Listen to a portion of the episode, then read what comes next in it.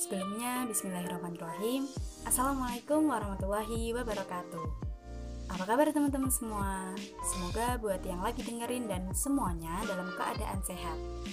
Dan di sini aku diminta untuk menyampaikan materi dengan tema Pandemi bukan penghalang melejitkan prestasi.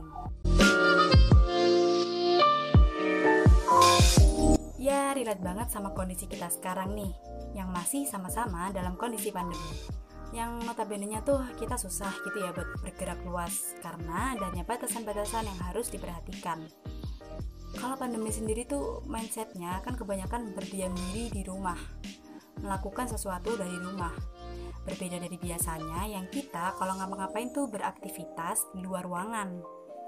Tapi ya kalau mindsetnya gini terus gimana kita bisa bergerak leluasa? Cukup pandemi aja yang mengekang kita buat di rumah aja, tapi jangan kreativitas kita. Nah, ngomongin soal prestasi nih ya. Prestasi sendiri tuh bukan melulu soal juara. Gak harus tentang sebuah perlombaan ataupun kompetisi. Karena definisi prestasi sendiri merupakan hasil yang telah dicapai dari suatu usaha yang telah dikerjakan dan diciptakan baik secara individual atau kelompok, berupa pengetahuan maupun keterampilan. Jadi bisa digarisbawahi kalau prestasi itu hasil yang dicapai dari suatu usaha. Keterbatasan ruang dalam pandemi itu kadang bikin kita ragu buat melangkah. Seperti kita tahu, banyak event-event yang seharusnya berjalan meriah, tapi harus terlaksana dari rumah. Lomba-lomba yang seharusnya diadakan offline, tapi harus berjalan online sebenarnya kalau semangat kita tuh masih sama gitu ya itu bukan menjadi sebuah penghalang. Tinggal mau apa enggaknya.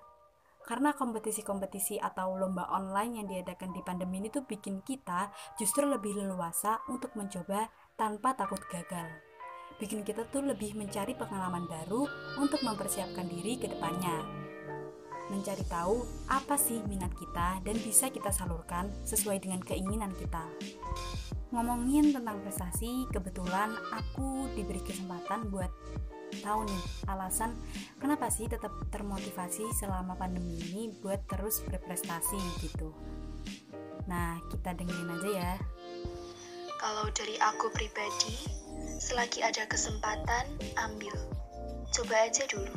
Urusan menang kalah itu belakangan. Yang penting dapat pengalamannya dulu. Sebenarnya semua orang punya potensi di bidangnya masing-masing. Cuma di sini bukan tentang siapa yang punya potensi, tapi siapa yang berani. Itu. Itu dia mungkin salah satu alasan ya, salah satu alasan dari Azra kenapa sih tetap termotivasi selama pandemi ini buat tetap berprestasi. Dan benar juga nih katanya kan tentang menang kalah itu bukan yang penting, tapi yang penting tetap harus mencoba. Dan prestasi ini ada banyak ya bentuknya. Selain dalam bentuk kompetisi, bisa dari prestasi diri dan juga prestasi belajar, dan masih banyak bentuk prestasi lainnya. Mungkin buat yang berpikir kalau berprestasi dari jalur kompetisi itu sulit, tenang aja nih, masih ada yang namanya prestasi diri dan juga prestasi belajar.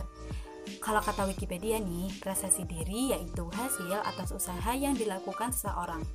Jadi jangan salah, Merubah diri menjadi lebih baik itu juga sebuah prestasi. Karena ada peningkatan dalam diri kita. Selain itu, ada juga yang namanya prestasi belajar. Nah, ini yang deket nih sama keseharian kita sekarang. Apalagi ya kalau bukan sekolah. Dan belajar ini kan merupakan salah satu bagian dari sekolah. Prestasi belajar sendiri adalah penguasaan pengetahuan dan keterampilan yang dikembangkan oleh mata pelajaran. Jadi adanya pengembangan pengetahuan, apalagi selama pandemi ini tuh kita kan dikasih waktu luang nih, dan juga diberi kebebasan kesempatan untuk meningkatkan pengetahuan kita dari jalur mana aja. Adanya internet juga tentunya memperluas kita dalam mencari ilmu-ilmu baru. Lewat cara belajar kita juga yang bisa merubah kita untuk menjadi lebih baik. Banyak orang-orang di luar sana yang berprestasi dimulai dari cara belajarnya yang baik.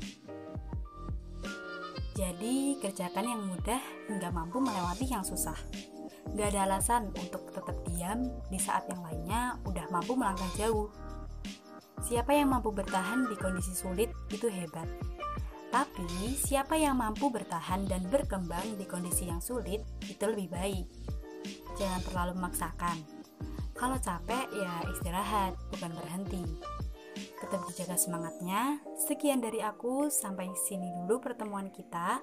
Mohon maaf apabila terdapat salah kata yang kurang berkenan. Itu datang dari aku sendiri. Makasih dan wassalamualaikum warahmatullahi wabarakatuh.